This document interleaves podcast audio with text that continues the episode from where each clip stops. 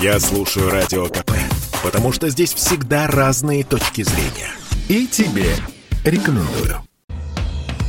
Комсомольская правда и компания Супротек представляют. Программа «Мой автомобиль». Деньги обсуждаем сегодня с утра. Деньги, деньги, дреби деньги. Позабыв покой лень. Я Дмитрий Делинский. И я, Кирилл Манжулов. С большим удовольствием деньги обсудим. А редактор портала Осипов.про у нас на связи. Андрей Олег Осиповы. Э, доброе утро. Доброе. Доброе утро. Доброе утро. Значит, смотрите, а, ну, как бы повод для того, чтобы вспомнить о деньгах. А, у нас тут на прошлой неделе в этой студии, в петербургской студии радио «Комсомольская правда», был спикер законодательного собрания Александр Бельский. И он заявил на голубом глазу, что наши власти, ну, как бы всерьез рассматривают перспективу введения платного въезда в Петербург. И мы что-то заволновались, затревожились. Пробуксовка дня. Так, а... Те, тема не новая, кстати. Тема поднималась еще со времен Валентины Ивановны Матвиенко, если говорить о губернаторах э, Петербурга. А... Петра Первого. Можно, можно встречный вопрос в духе брата 2 задать. Беднеете? Голодаете, да? Стареем, стареем, стареем. Не, погодите. Что это вдруг такая мысль? У, на, у, нас, у нас есть э, цель борьба с пробками. А, а, в Москве это, эту цель, э, ну, как бы ее порешали введением платного, э, платной парковки везде, тотально, да? Ну, у вас же в Питере тоже сейчас действует платная парковка, собственно говоря. Ну, и я так понимаю, что спикер зад собрания как раз-таки и сказал, что решение разрабатывается по направлению платных парковок. Интересная формулировка. Это очень красивые слова вообще, они всегда очень приятно слышать, понимаешь? Ну, давайте... Но, мне кажется, надо спросить все-таки у жителей Санкт-Петербурга. А у меня лучше есть. А, вот мы, а мы спрашивали у жителей Санкт-Петербурга. Вот. А вы-то как? Вот вы два жителя Санкт-Петербурга. Давайте, да, да, давайте, да, давайте я скажу. Основная, да. Основной посыл, почему вводится платная парковка, сперва об этом поговорим, для того, чтобы уменьшить трафик в центре города. Сейчас это да. в Петербурге исключительно как пилотный проект выглядит, ибо зона еще не увеличена. Когда она будет увеличена, можно будет делать выводы, работает или не работает. А, и платный въезд э, в центр он может стать э, заменой, если платные парковки не будут работать э, с этой целью, уменьшения трафика в центре. Тогда, возможно, городская власть к этому и вернется. Тем более, что технически это очень просто. Просто ставишь на... На мостах. На мостах. Центр города, он фактически весь окружен реками. Большая Невка, обводный канал и так далее. На мосты ставишь эти фотофиксаторы или видеофиксаторы, как они там... Ну, как на ЦКАДе. Да. Система FreeFlow, и камера считывает номер, и потом тебе приходит счет. Но надо отметить, что центр центр Петербурга, он не строился для такого трафика, как сейчас. И весь крупный средний бизнес стремится э, все-таки в центре Петербурга находиться. И вся деловая жизнь сейчас идет в течение дня в центре города. Все-таки это рекреационная часть, это туристическая часть должна быть. Мы должны выводить э, бизнес из центра Петербурга таким образом, чтобы э, город ну, задышал, чтобы он не так разваливался с такими темпами. Короче, Манжула топит за платный Топлю. въезд. А если будет платный въезд, естественно, бизнесу будет неинтересно э, со свои офисы устраивать и так далее. Они начнут по перифериям как-то формироваться. Может быть, Сити возникнет в конце-то концов в так, Петербурге. Теперь что думают по этому поводу в Москве? В Москве думают, что это негодная идея, на самом деле. У нас ни один город России, Советского Союза в целом, не был приспособлен под такой трафик. Потому что мы, когда э, разрабатывали схему транспортную, да, в отличие от американцев, которые э, когда разрабатывали схему движения в Нью-Йорке, в том же, где пробок больше, чем хватает, да, они советовались со специалистами и говорили, а какой будет трафик через 20 лет, через 50 лет. И в соответствии с этими э, предложениями института разрабатывали схему движения. У нас этого никто об этом вообще не задумывался. Да у нас другое, Но нас, самое печальное, специалистов нет. Не задумываются и сейчас. Конечно. Вот в чем, так сказать, проблема. Поэтому ищут очень простые решения. Платная парковка одно из таких простых решений. В Москве она уже 420, да, если не ошибаюсь. Да, да, да что-то в, в центре. То есть, э, в принципе, можно сделать тысячу в час.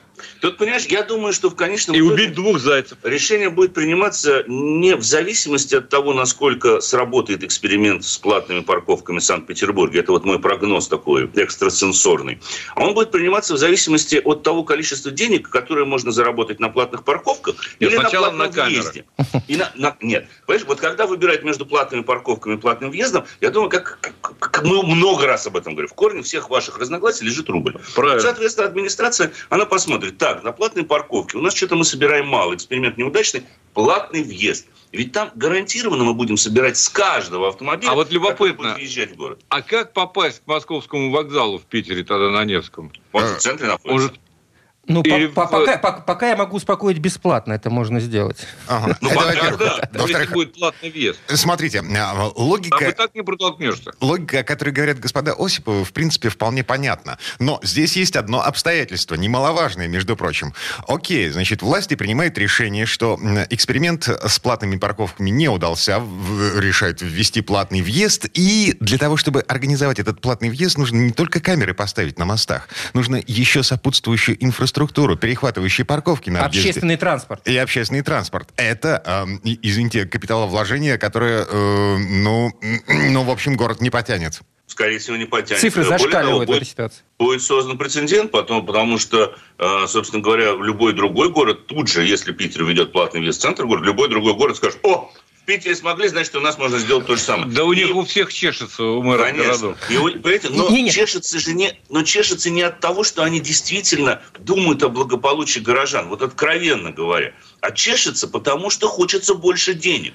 Андрей, и Олег, когда... Андрей, Олег, да. Э, ну, вот давайте честно, вы говорите, что это плохо. Плотно, плохо платные парковки, плохо платный въезд и так далее. Рубль э, вот он главный, да? Нет, а Кирилл, как, я, а, уточню, а, я а, не а, говорю, что плохо платные парковки. Я никогда не говорю, что платные парковки. Я говорил о том, что цена на них должна быть адекватной, парковки должны быть доступны, на них не должно быть машины каршеринга. Потому что 50% парковочной емкости в Москве в центре города занято машинами каршеринга. Как будто для этого и создавались. И увеличение цены всегда мотивируется нехваткой парковочных мест, которые сама же, э, собственно говоря, мэрия обеспечивает. Окей, да. у меня а вопрос. Теперь, что касается у, у, меня, у меня вопрос, один маленький вопрос.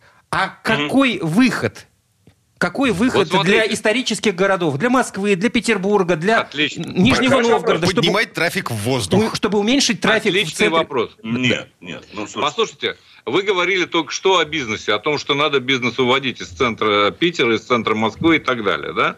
Вместо этого в Москве построили Москва-Сити, где весь бизнес сосредоточен. И в это центре. в части Это в центральной города. части города практически, да?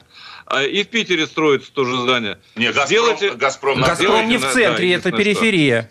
Сделайте простую вещь предложите фискальные э, инструменты. инструменты для того, Конечно. чтобы бизнесу было выгодно ездить э, на окраину и Конечно. переезжать на окраину. Он вот отчасти существует в виде арендной платы, потому что арендная плата в центральной части города существенно выше, чем да, на окраине. но сегодня ты снял э, где-нибудь на Смольной в Москве, а так. а послезавтра тебя повысили в два с половиной раза цену. Да, крупному да. бизнесу, вот такому история. как «Газпром» и так далее, в общем-то, все равно на эти э, налоги, и они снимут, потому что это, ну, это престижно, снимут в центре города офис. Смотрите, ну, э, слушайте, история какая? Если, если мы говорим о государственном предприятии, а «Газпром» это государственная, в общем-то, э, по большей части компания. Да, возглавляемая героем труда то это просто государство может принять решение. А ну-ка, давайте-ка из центра вон. Да. Вот и все. А центр мы оставим туристам, допустим. К примеру, да. да. Или, так сказать, горожанам. Сделаем пешеходную зону. Превратим Невский в пешеходную зону. А вокзал ну, московский... Надо. Одну секундочку. А вокзал московский перенесем. Да, да, мы все-таки договорились до этого. Вместе, вместе с Сейчас, сейчас в Питере появится тоже какая-нибудь молодая урбанистка, как у нас в Москве, которая тут Тверскую пыталась сделать пешеходный. Сейчас такая же по такое же появится Слушай, вот скажи, пожалуйста, ты как автомобилист, да. ты же объезжаешь Тверскую за 3 километра желательно. Я вообще стараюсь в центр города не ездить. И я тоже стараюсь. Аналогично. Сказать, что... Аналогично. Кстати, тоже стараюсь не ездить в центре Петербурга. Это очень тяжело, особенно в Кирилл, днем Кирилл, Вот будни. смотрите, мы яркие представители, по большому счету, малого бизнеса. И мы в свое время специально и умышленно уехали из центральной части города. Хотя раньше у нас был, ну, вот, в автоизвестии, мы прямо на Тверской улице на Пушкинской площади сидели, да, потом перебрались чуть дальше, сейчас мы уехали действительно на окраины по той простой причине, что центр неудобен. И, и, дорого. И дело не в платных парковках, в платном въезде или каких-то таких вещах. Мы поняли, что там некомфортно, там нет условий не только для жизни, там нет условий для работы. А хорошо бы еще все госучреждения, муниципальные учреждения да, кстати, перевести да. куда-нибудь э, на окраину. Ага, вот и го- Госдуму с охотного ряда куда-нибудь в э, коммунарку. Как вариант. Я согласен. А Госдуму желательно вообще за 101 километр. Ничего будет, все нормально. Мне сейчас подмывает сказать по поводу... Не помолчу. Так, слушайте, погодите. А вы, вот ваши власти московские, а, значит, они э, пытаются избавиться от Верховного суда, перевести его в Петербург. И у нас в связи с этим серьезные проблемы. У нас тут парк урезали в два раза. Между прочим. Который планировался в, в центре города, на пустыре. Нет, ну хорошо, а почему бы... Э, там у вас есть промышленные районы, вот рядом с бывшим заводом GM. Вот туда хорошо посадить этот самый Верховный суд. А потом, подождите, вы собираетесь, Дмитрий, с судом Верховным спорить сейчас? А, мы сейчас спорим со Смольным и с администрацией президента, которые решили, не спросив нас, сначала нам пообещали, что будет парк, а потом решили, что, ну, как бы, нет, наверное, от парка мы откусим половину под э, Верховный суд. Так или иначе, все эти разговоры да. о платности въезда э, пока, ну, они такие теоретические. Тем... В 2024 году, значит, у нас будут пересматривать э, э, схему организации дорожного движения. Вот э, к этому сроку э, власти наши, возможно, вернутся. И э, есть вероятность того, что Петербург станет, э, ну, таким... Первым. Первым городом. Ладно. Подобным Могу, могу поставить небольшую сумму на то, что до 2024 года ничего не будет. Ничего не будет, конечно, до 2024 года. Эм, договорились. Андрей Лекосипов, редактор портала осипов.пробли у нас на связи. Парни, спасибо. Хорошего дня. До встречи. Удачи на дорогах всем. Счастливо. Берегите себя. Да, мы вернемся в эту студию буквально через пару минут. А в следующей четверти часа к нам присоединится автомеханик, ведущий программы «Утилизатор» на телеканале Че Юрий Сидоренко. Поговорим о том, почему не греет печка. Спорткп.ру О спорте, как о жизни. Комсомольская правда и компания Супротек представляют. Программа «Мой автомобиль». А почему печка не греет? Вот этим вопросом задаемся в этой четверти часа. Я Дмитрий Делинский. А я Кирилл Манжула. И Юрий Сидоренко, автомеханик, ведущий программы «Утилизатор» на телеканале «Че у нас на связи». Юр, привет. Юрий, приветствуем. Автомастер. Так, ну что, больше половины зимы позади, очень вовремя мы э, этой темой озаботились. Ты знаешь, это просто больше половины календарной зимы. А как она продлится далее и на март, и на апрель может растянуться? Мы же знаем наши российские зимы. Угу. Ну еще, а почему печка ломается? Ну как, причин достаточное количество. Кстати, эту тему я поднял сейчас, потому что как раз вот в настоящий момент почему-то очень много людей вот после Нового года к нам приехали именно с этой неисправностью. Э, вот. Ну, я имею в виду ко мне в автосервис. И, соответственно, начали решать эти вопросы. И вот каждому человеку я объясняю, почему у него может не работать печка. Причин громадное количество. Э, но самые основные могу, честно говоря, прямо сейчас рассказать. Давай. Э, ну, начнем с первого. Это самая простая, и которую может устранить любой человек, любой водитель сам. Это, конечно, недостаточный уровень антифриза в системе. Погоди, антифриз это э, жидкость, которая... Э, Охлаждающая. Да, плещется в системе охлаждения, и она отводит тепло от двигателя. Ну да, ты сейчас сказал прямо как из учебника, Дим, прям вот точно как из учебника. Вот. Но э, это именно так, действительно, охлаждающей жидкости может быть мало, из-за этого печка может не греть. Все, все банально и просто. Да, я не понимаю физику процесса. Недостаточно охлаждающей жидкости, соответственно... Э, как, как? Ну как, система воздушится начинает, и все. А, и все, и просто-напросто, ну, ее, ее не хватает, она в печку, например, не заливается, и все, печка завоздушивается, и происходят э, неприятности. А еще потом, если меньше станет еще охлаждающей жидкости вообще, то есть в бачке ее не будет, машина вообще может закипеть. Вот, так что вот так. Проверку охлаждающей жидкости надо делать на холодном двигателе. То есть приехали, поставили машину, с утра вышли, открыли капот и посмотрели уровень в бачке, э, в расширительном бачке. Там его видно обычно. Если не видно, то можно палец туда запихать, пока холодная охлаждающая жидкость. То есть, Юрий, правильно я понимаю, если мало охлаждающей жидкости в автомобиле, то печь просто будет гнать холодный воздух? Ну да, да. Это, это основная причина, самая простая и первая, которая, кстати, чаще еще... всего встречается. Да, еще э, доливаешь жидкости, и все начинает работать. воздух становится теплым вдруг. Да, да, да, воздушная пробка выгоняется, и, и воздух становится теплым. Выгоняется, опять же, таки, если это по э, системе охлаждения возможно. Потому что некоторые машины для того, чтобы избавиться от воздушной пробки, нужно там под углом поставить или открыть специальные, ну, не кла, ну клапаны, не клапаны, я их называю, там просто такие специальные э, под отверточку пробочки, которые открываешь, оттуда начинает выходить воздух, а потом начинает выливаться лишний антифриз, и все. А патрубки так понадавливать, как любят некоторые автомобилисты? Ну, можно давить сколько угодно, если жидкости мало, Кирилл, то ничего Нет, я понимаю, после того, как долил эту самую жидкость, они обычно, знаете, пробки пытаются выгнать тем, что на, на, на патрубке жмут, э, качают их. Бывает такое, что этим можно воспользоваться, но, например, если радиатор печки находится довольно-таки высоко, то ничего не получится. Вот. Это точно совершенно. Ну, понятно, приговариваем. Значит, противоестественный с точки зрения человека, который э, более-менее разбирается в физике, но не разбирается в машинных процессах, э, доливаем охлаждающие жидкости в машину, и печка внезапно начинает греть. Ну да, да, чуди- да. О чудеса. Это первое. Ну, второе, естественно, как я уже говорил, это воздушная пробка, которая может система завоздушиться, и все. Она может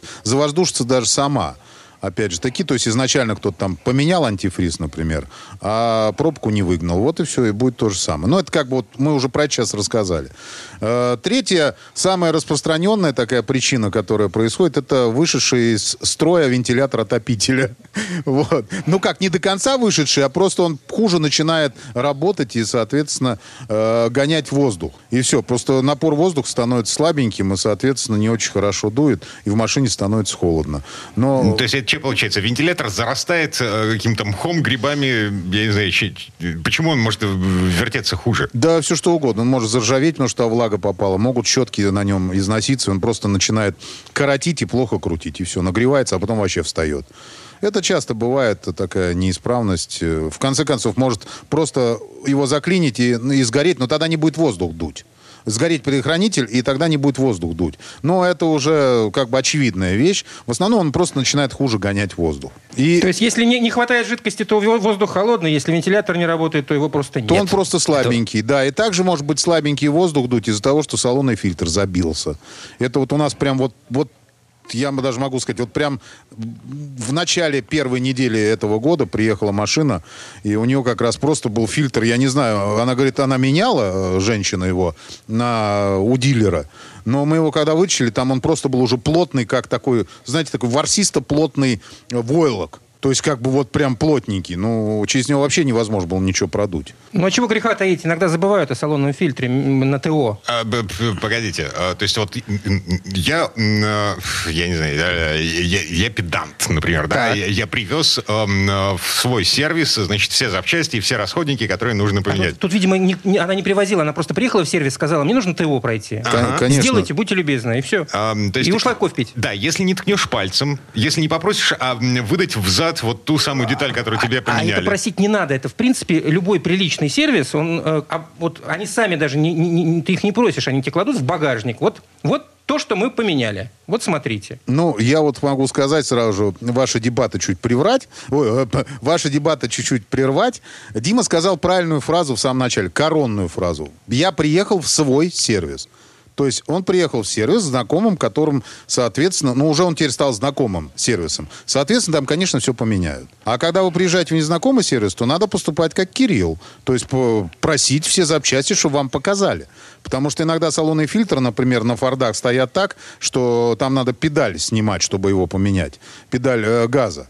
Вот. Не, у меня все нормально. Но это у тебя. Э, да. На, на, на, на Опеле там нужно бардачок разбирать реально. На Опеле, да. Опель. На Тойотах тоже в бардачке находится. А на Фордах, например, третьи Форды, там у них за педалью газа находится фильтр, а там очень неудобно лезть туда. Вот. И посмотреть просто ну, не получится, это поменяли или нет. Ну, тут надо либо сервису доверять, либо уже просить, чтобы вам хотя бы дали фильтр, ну, друг, который у вас там был, старый и показали. Но мы всегда даем, мы показываем, мы даже гордимся тем, что мы даем. Мы показываем, вот вы вовремя поменяли, видите, в каком состоянии был у вас. То есть мы не зря его приговорили. Угу. Ладно. Но, но кроме того, да, еще добавлю буквально, кроме того, что печка будет плохо работать, если салонный фильтр вовремя не менять, там еще куча заразы просто скапливается, бактерий, грибка и всякого-всякого. Поэтому, ну, Вещь очень э, необходимая, я имею в виду смена этого самого фильтра почаще, ну хотя бы раз в полгода. Ну, ну Но да. Не, не одним фильтром, а, а, собственно, убивается печка. А, что еще? А, что, вот прям совсем недавно приехала Peugeot, забился радиатор. Радиатор печки забился, снять его очень сложно, поэтому есть определенные, ну, как дедовские способы, как можно пробыть радиатор, не снимая его с автомобиля. Радиатор печки, я говорю. Вот. Нормально мы промыли, после этого у него стало хорошо греть э, печка шикарно просто. До этого не работало вообще, то есть Но ну, очень это, тихо. С, с внешней стороны имеется в виду, он полностью забит, там, пухом каким-то? Нет, нет, нет, это, изнутри, нет? изнутри. Изнутри? С внешней стороны он редко забивается, потому что, э, ну, стоит салонный фильтр, туда, как правило, не ничего не попадает. Быстрее фильтр забивается. Это изнутри именно. Там снимаются патрубки, подсоединяются туда шланги, специальное устройство, кастрюля с мотором, я его называю.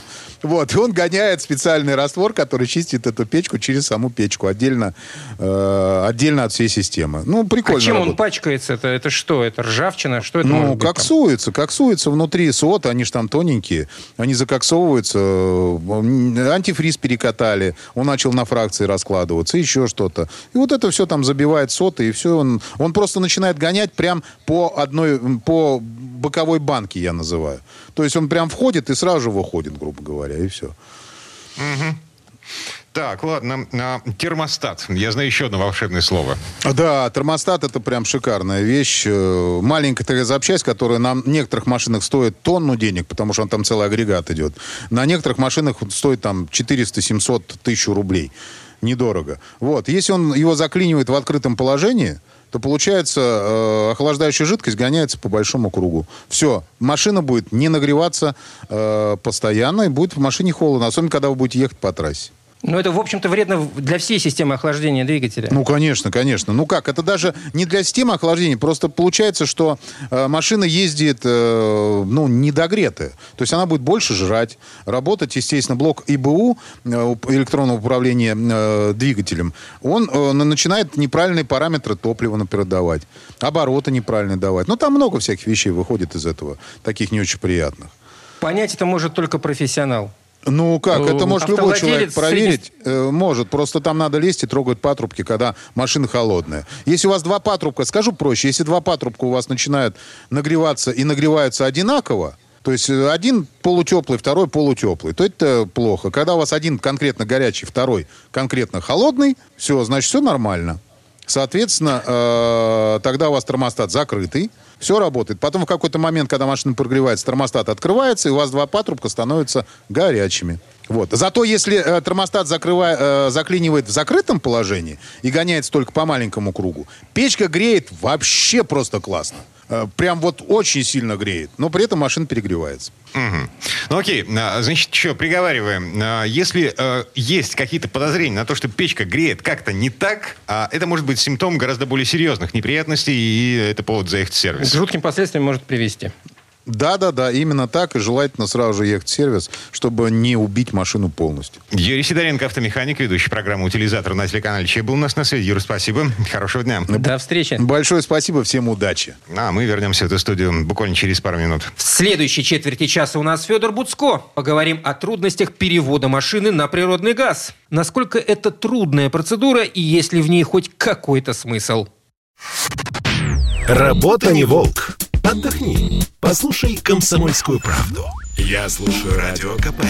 И тебе рекомендую. «Комсомольская правда» и компания «Супротек» представляют. Программа «Мой автомобиль». А в этой четверти часа обсуждаем перевод машины на газ. Наше государство слегка опомнилось, и вроде как начинается очередная попытка повернуться лицом к народу. Я Во Дмитрий Делинский. Я Кирилл Манжула. Пытаются опомниться, Дим. А, Все-таки. Ладно, сейчас будем слушать, э, что думает по этому поводу Федор Буцко. Э, у нас на связи. Федь, доброе утро. Доброе утро. Федь, доброе утро. Как тебе такое, Илон Маск?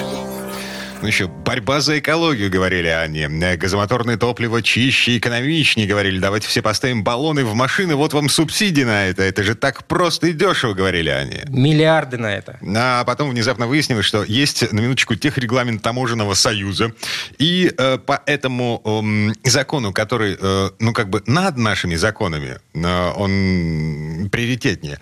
Э, газобаллонное оборудование нужно легализовывать. Это не такая нетривиальная процедура, довольно дорогая дорогая, потом еще и газ подорожал. Дней 180, по-моему, регионы тратят на эту самую легализацию. Федя?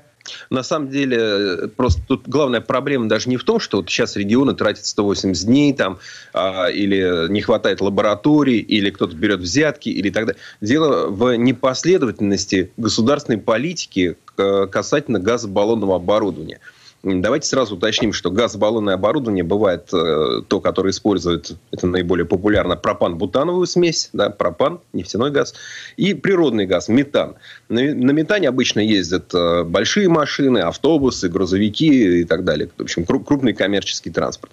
А, а на пропан-бутане обычно ездят легковые машины. Впрочем, это такое правило не без исключений. То есть я, например, как-то был покорен, ездил на Volkswagen Caddy с метановым э, двигателем, то есть там был бензиновый и метановый вариант э, Федя, совмещенный. А, а можно справку? А, поч- здорово, а да. почему такое распределение получается? У метана больше КПД, Поэтому У метана, метана нужно больше, да, его больше расход, нужны более крупные баллоны. Их, в принципе, э, либо они должны быть большими, тогда их сложно упаковать в легковой автомобиль, либо они должны быть очень технологичными, э, крепкими и достаточно дорогими. Э, поэтому, соответственно, больше метана используется там, где вот можно, например, на, на крышу автобуса поставить такую кассету здоровую, в которой будет куча баллонов. Но, кроме того, установка вот, оборудования газобаллонного для легкового легкового автомобиля, если вы хотите ездить на пропан-бутане, то это порядка 30-35 тысяч. Но если мы говорим об обычном четырехцилиндровом моторе. Ну, плюс еще нужно к этому прибавить э, тысяч пять на регистрацию и, возможно, там, э, там две недели или там три недели, четыре недели это потребует. Э, действительно, были прецеденты, когда люди по полгода не могли это сделать, но тут еще многое зависит от того, как они этим занимались и в каком регионе находились. И, знаете, кто-то начал и бросил, и, и все, и дальше не пошло. А, тут еще а, одна проблема. А, вот этих лабораторий, куда нужно загонять машину физически для того, чтобы легализовать это переоборудование, этих лабораторий ну, как бы немного. Есть регионы, где их просто нет. Да, например, Тульская область. Да, действительно, есть регионы, где с этим большая проблема. Есть, наоборот, те, где ну, относительно это популярно. Но э, я продолжу. Дело в том, что вот 30-35 э, тысяч – это такой приличный, хороший комплект э, газобаллонного оборудования для езды на пропан-бутане на вашем легковом автомобиле. Если же мы говорим о метане, то это гораздо большая сумма, примерно втрое. То есть 90-100 тысяч рублей. Дело в том, что дорогой баллон, оборудование дороже. Но, тем не менее, это было бы очень актуально, например, для коммерческого транспорта. И, собственно говоря, сейчас государство ввело субсидии. Есть 27 пилотных регионов, в которых вот субсидируется установка как раз метанового газобаллонного оборудования. К моему большому сожалению, в этот список не входит Москва. Не только потому, что это мой любимый город, в котором я живу, но еще э, жаль потому, что у нас как раз наше а, правительство городское очень, ну, так сказать, поддерживает а, переход на экологичные виды транспорта. Вот у нас поехали электробусы, безумно дорогие, в принципе, ну, очень хороший транспорт. Я рад, что он есть. Он, он очень, он, конечно, конечно, очень недешев, но город может себе это позволить, видимо. Ну, слушай, а, а экономику а вот, процесса, я, нас... я понимаю, гораздо э, выгоднее для городского бюджета и людей, приближенных к нему, купить дорогой электробус. Гораздо выгоднее, чем вложить э, там, несравнимо меньше деньги в переоборудование на метан. А, ну, ты знаешь, я, я не, ну, не считаю вот себя вправе сейчас выступать с такой позицией, что вот а, ну, в твоей интонации сейчас звучит что-то типа «наверное, украли». Да? Я, например, ничего об этом не знаю и ну, никак того предположить не могу. Город получил очень красивые, комфортные, классные электробусы, и сейчас предполагать, а, что, что значит, за этим стояла какая-то коррупционная схема, ну, собственно, а почему? Ну, типа, потому что у нас всегда воруют. Ну, я не знаю, я не считаю, что возможно так вот э, рассуждать. Сделали Ладно. классный проект. Принято. Хорошо. Хорошо. А, значит, э, возвращаемся к экономике процесса. Вот эти самые 35 тысяч рублей, которые я вкладываю в а, легковую машину, они вообще окупятся когда-нибудь? Они зависят, естественно, от пробега. Да? И, и в случае, если, допустим, это коммерческий транспорт или у вас а, много машин бегает, то, конечно, а, в принципе, ну, это легко посчитать. Смотри, у нас пропан, он, кстати, очень сильно дорожал летом, потом откатился, но все равно он довольно дорог. Он стоит порядка 30-32 э, рублей за литр. Ну, то есть расход у него в общем плюс-минус сравним с бензином, иногда чуть-чуть больше. Ну, в общем, давайте для ровного счета считать, что вот он такой же. Соответственно, вы получаете там порядка 20 рублей разницы, 20 рублей экономии с литра, ну вот, а, а дальше считайте, да, сколько вы ездите и когда это окупится. В принципе, для того, чтобы эта тема была жива, вот нужно, чтобы цена пропан-бутановой смеси была, ну, желательно, примерно половина от э, стоимости бензина АИ-92. Ну, или АИ-95. Ну, вот примерно так. То есть сейчас он чуть-чуть дороже. Это при том, что он еще подешевел, а в августе он был э, совсем дорогой. Федь, если Я говорить... Перед эфиром... Да, да, извини. Если говорить о людях, э, ну, частных владельцев автомобилей, им же еще важно, теряет ли автомобиль мощность при переходе с бензина или дизеля на, на газ ездит нормально, понимаешь? Но какая-то предельная мощность, ну, может быть, она немножко снизится. Но часто ли вы используете предельную мощность вашего автомобиля? Да, действительно, есть такой момент, что вот если вам хочется ехать там побыстрее, тогда и, ну, собственно, как и бензин, так и пропан-бутан тоже расходуется там побыстрее. И а, вот сейчас, собственно, большая проблема в том, что говорил перед эфиром с Арно Багиряном, это заместитель руководителя Московской там, торгово-промышленной палаты, одного из комитетов.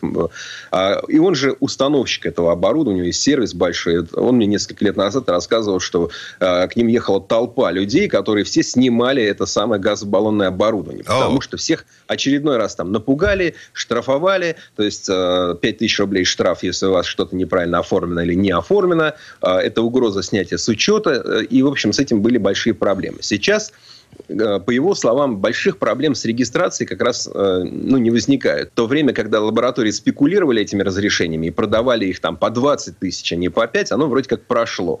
Но тем не менее, то есть э, вот эту поляну поляну газобаллонного оборудования, ее вытоптали. И вот прошел слух, что все плохо, опасно, что штрафуют и так далее. Ну и, собственно, народ э, из этой темы ушел.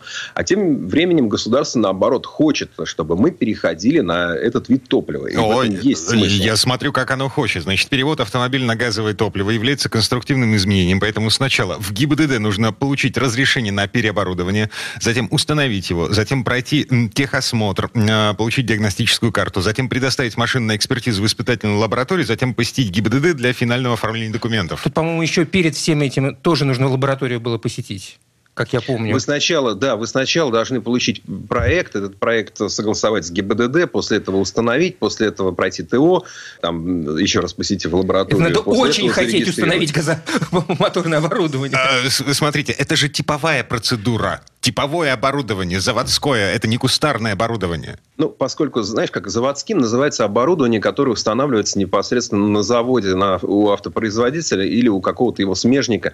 Ну, то есть, скажем, сейчас у нас есть э, автомобили, которые выходят с конвейера «Лада» или с конвейера «Рено» и предлагаются сразу с газобаллонным оборудованием. То есть, вот у них как раз такой колоссальный плюс. Он заключается в том, что, во-первых, вам вы избавлены от всей этой вот бюрократической волокиты, и, во-вторых, вы получаете гарантию непосредственно от автопроизводителя. И действительно, если вы покупаете Ларгус или покупаете там, один из автомобилей Рено для, допустим, коммерческого использования или просто для того, потому что у вас большие пробеги, то это имеет смысл, ну, вот там надо посчитать. Ну, там 30 тысяч в год, если у вас пробеги, то, скорее всего, вы это достаточно быстро уже окупите и будете наслаждаться, э, значит, менее, меньшими тратами на топливо. Это хорошая история. И, вы знаете, ведь действительно нас как-то часто с какой-то ухмылкой а, говорят об экологии, и вот ахаха, хихи, да что нам эта экология, да мы сейчас катализатор вырежем, а, да вообще с прямоточным глушителем у нас э, и машина лучше едет. Ну, э, и электро, электромобили нам не нужны, да, это все игрушечки западные. Но это на самом деле такая ну, консервативная и не очень правильная позиция, которая была свойственна на разных этапах Э, развития автомобильной промышленности, так сказать, и вообще авторынка в России. Да? Если вспомните, то сначала люди э, не хотели переходить на инжектор, а потому что они были привычны э, к карбюратору, который можно продуть значит, автомобильным насосом. А люди боялись АБС, говорили, что машина не тормозит. Вот я хочу, чтобы она тормозила она мне, понимаешь, по педали бьет, там не блокирует колеса. А, боялись того, что выстрелит тебе в лицо подушка безопасности, ну и так далее. Теперь боимся там чего-то еще. Да, боимся электромобиля. Но это совершенно неверно. И дело в том, что газ дает весомую экономию не только в деньгах, но он менее вреден, выбросов меньше. И мы можем сколь угодно говорить, что вот ветерок продует, у нас страна большая, но на самом деле есть куча заболеваний, особенно в крупных городах. Там есть всякие страшные вещи, онкология, там, детская онкология. И это в большой мере связано с автомобильными выбросами. Федор Буцков у нас на связи. Федь, хорошего дня. Хорошего дня. Всего вам доброго. Ну, а мы вернемся в эту студию буквально через пару минут. В следующей части программы у нас журналист и летописец мирового автопрома Александр Пикуленко. Послушаем историю о том, как евробюрократы вышли на тропу войны с автомобилистами. Я предпочитаю правду, а не слухи. Поэтому я слушаю Радио КП. И тебе рекомендую. Комсомольская правда и компания Супротек представляют. Программа «Мой автомобиль». А это мы вернулись в студию радио «Комсомольская правда». Я Дмитрий Делинский. И я Кирилл Манжула. И очень скоро европейские дороги станут самыми безопасными в мире – во всяком случае, в этом уверены местные бюрократы, которые решили ужесточить технический регламент. Например, с этого года во всех автомобилях на территории ЕС будут ставить черные ящики и устройства, которые будут отслеживать скорость машины в режиме реального времени. Все это, конечно, хорошо, но только к безопасности на дорогах не имеет ровным счетом никакого отношения. В этом уверен Сан Саныч Пикуленко. Ему слово. Предыстория. Если вы думаете, что только наши родные бюрократы буйствуют на диких просторах российского закона, так вот и нет. В благословенных Европах подчас ничуть не лучше. Особенно в последнее время отличается Европарламент. Эта странная надстройка так и норовит вылезти с букетом потрясающих инициатив. Недавно они вновь захотели сделать дороги Европы абсолютно безопасными. И для этого потребовали срочно принять меры. Самые жесткие, какие только найдутся. Во-первых, 0 промилле. Во-вторых, 30 км в час в городах. В-третьих, всем мобильным телефонам Европы предписать безопасный режим во время движения. Это значит, что трезвый водитель, крадущийся шепотом по шоссе, лишается прав на контакт с внешним миром. Но в бочке всегда должна торчать ложка из-под меда. Ложкой станет пожелание озаботиться льготами по страхованию и налогам при покупке самых безопасных автомобилей. Но ведь они и без льгот безопасные. Европарламент полагает любую работу всегда незаконченной, поэтому требует добавить к существующим системам безопасности автомобилей еще более безопасные, чему посвящает новую главу технического регламента Евросоюза. Положение об официальном утверждении типа транспортных средств а также систем, компонентов и независимых технических узлов. В действие он вступает с 6 июля 2022 года на всей территории ЕС. И с этого момента все новые автомобили должны будут иметь дополнительные системы в обязательном порядке, даже в базовой комплектации. В дополнение к уже обязательным АБС, ESP и датчикам давления в шинах. Первый и самый необходимый для всеобщей безопасности Европы станет обязательной установка системы записи данных, которую мы называем черный ящик. Он должен записывать и сохранять скорость автомобиля, торможение, положение и наклон на дороге, состояние и степень активации систем при ДТП, данные внешнего контроля, а также срабатывание систем активной безопасности для предотвращения аварий. Из чего следует, что Европарламент подменяет понятие безопасность, поскольку черный ящик не способен предотвратить ДТП, а нужен лишь при расследовании и наказании. Косвенно подтверждая обман, когда за безопасность выдается надзор, Европарламент предписывает хранить данные черных ящиков анонимно, с правом доступа только официальных органов, лишь при рассмотрении спорных ситуаций и только по решению суда ящик станет неотключаемым и всеобщим, попав на беспилотники и на технику с активным автопилотом. Следующей по значимости системой назначен интеллектуальный помощник слежения за скоростью. Он должен предупреждать водителя с помощью символики или пульсации педали акселератора о безрассудном превышении скорости на каждый километр в час. Интеллектуальный надсмотрщик всегда активен и никогда не отключается. Данные он берет через систему распознавания дорожных знаков и навигацию. И его не интересует, как выглядит дорожная ситуация на самом деле. Еще одним из обязательных надзирателей станет ассистент принудительного торможения. Он будет принимать решение об экстренном торможении самостоятельно, как только испугается. Так сразу и отправит водителя в нокаут лицом об руль. Подлость этого надзирателя не только в желании внезапно ударить в тормоз, но и в одностороннем прекращении работы. Если системе покажется, что ей недостаточно данных, например, из-за плохой погоды, она выйдет из игры, и пусть водитель выкручивается сам. Дезертирство системы еще раз подтверждает, что Европарламент вовсе не думает о безопасности. Его интересует надзор и покорность. Иначе система экстренного торможения не получила бы права на самостоятельное отключение. Следующая обязательная система – предотвращение выезда на полосу встречного движения или на обочину. Причем, в отличие от системы удержания в полосе, новый надсмотрщик будет действовать агрессивно. При обнаружении аварийной ситуации он резко выбьет руль из рук водителя и сам дернет его, куда посчитает нужно. Как и в случае с ассистентом аварийного торможения, для него тоже предусмотрен бессовестный алгоритм самостоятельного отключения. В этом случае изумленный водитель получит уведомление, что система ждет его в момент очередного запуска двигателя и будет готова помочь в следующий раз. Ну и еще одно сомнительное усовершенствование – аварийный стоп-сигнал. Это не дополнительный фонарь, а новый режим работы. Если автомобиль вздумал панически тормозить, то стоп-сигналы бьют по глазам задних водителей еще ярче, аварийка переходит в режим истерика. Людям угадать, насколько интенсивнее замигали чужие лампочки, будет крайне сложно. Из чего следует, что и в этом случае Европарламент лишь сымитировал заботу.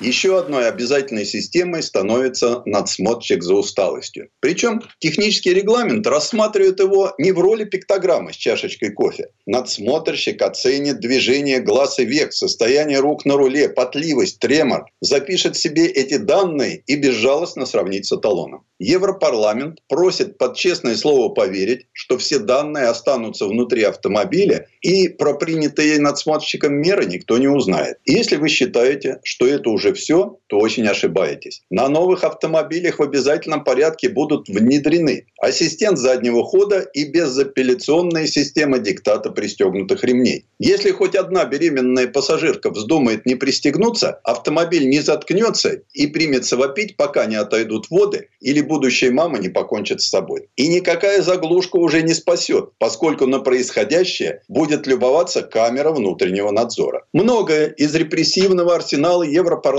уже существует в современных машинах. Но все полученные данные остаются внутри автомобиля и подлежат извлечению в связи с похоронами водителя или кончиной транспортного средства. А теперь Европарламент излишне активно заклинает данные опять-таки останутся внутри и лишь будут собраны в единый черный ящик. Чем активнее требует поверить, тем очевиднее обман. Иначе не было бы смысла затевать единое место хранения, из которого всем данным будет гораздо проще переправиться на серверы вне автомобиля. К тому же обязательное применение подлых систем бросающих человека на произвол судьбы в критической ситуации, явно понадобилось для более масштабного натиска страховых компаний, чтобы водитель не отвертелся во время следствия. Депутаты Европарламента охотно экстраполируют свои комплексы на нормальных людей, придумывая для них безумные законы, итог которых в первую очередь в удорожании автомобилей. К безопасности это не имеет никакого отношения. Как известно, всеобщая нулевая смертность была назначена Европарламентом на 2020 год. И не удалось даже в Швеции, первой затеявшей такой нацпроект.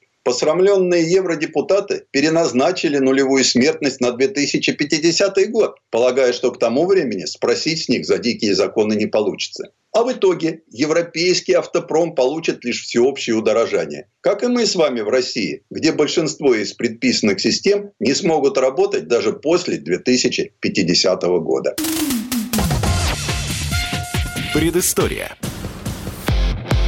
Сан Саныч, спасибо. Это был Александр Пикуленко, летописец мировой автомобильной индустрии. И у нас на этом все на сегодня. Дмитрий Делинский. И Кирилл Манжула. Услышимся.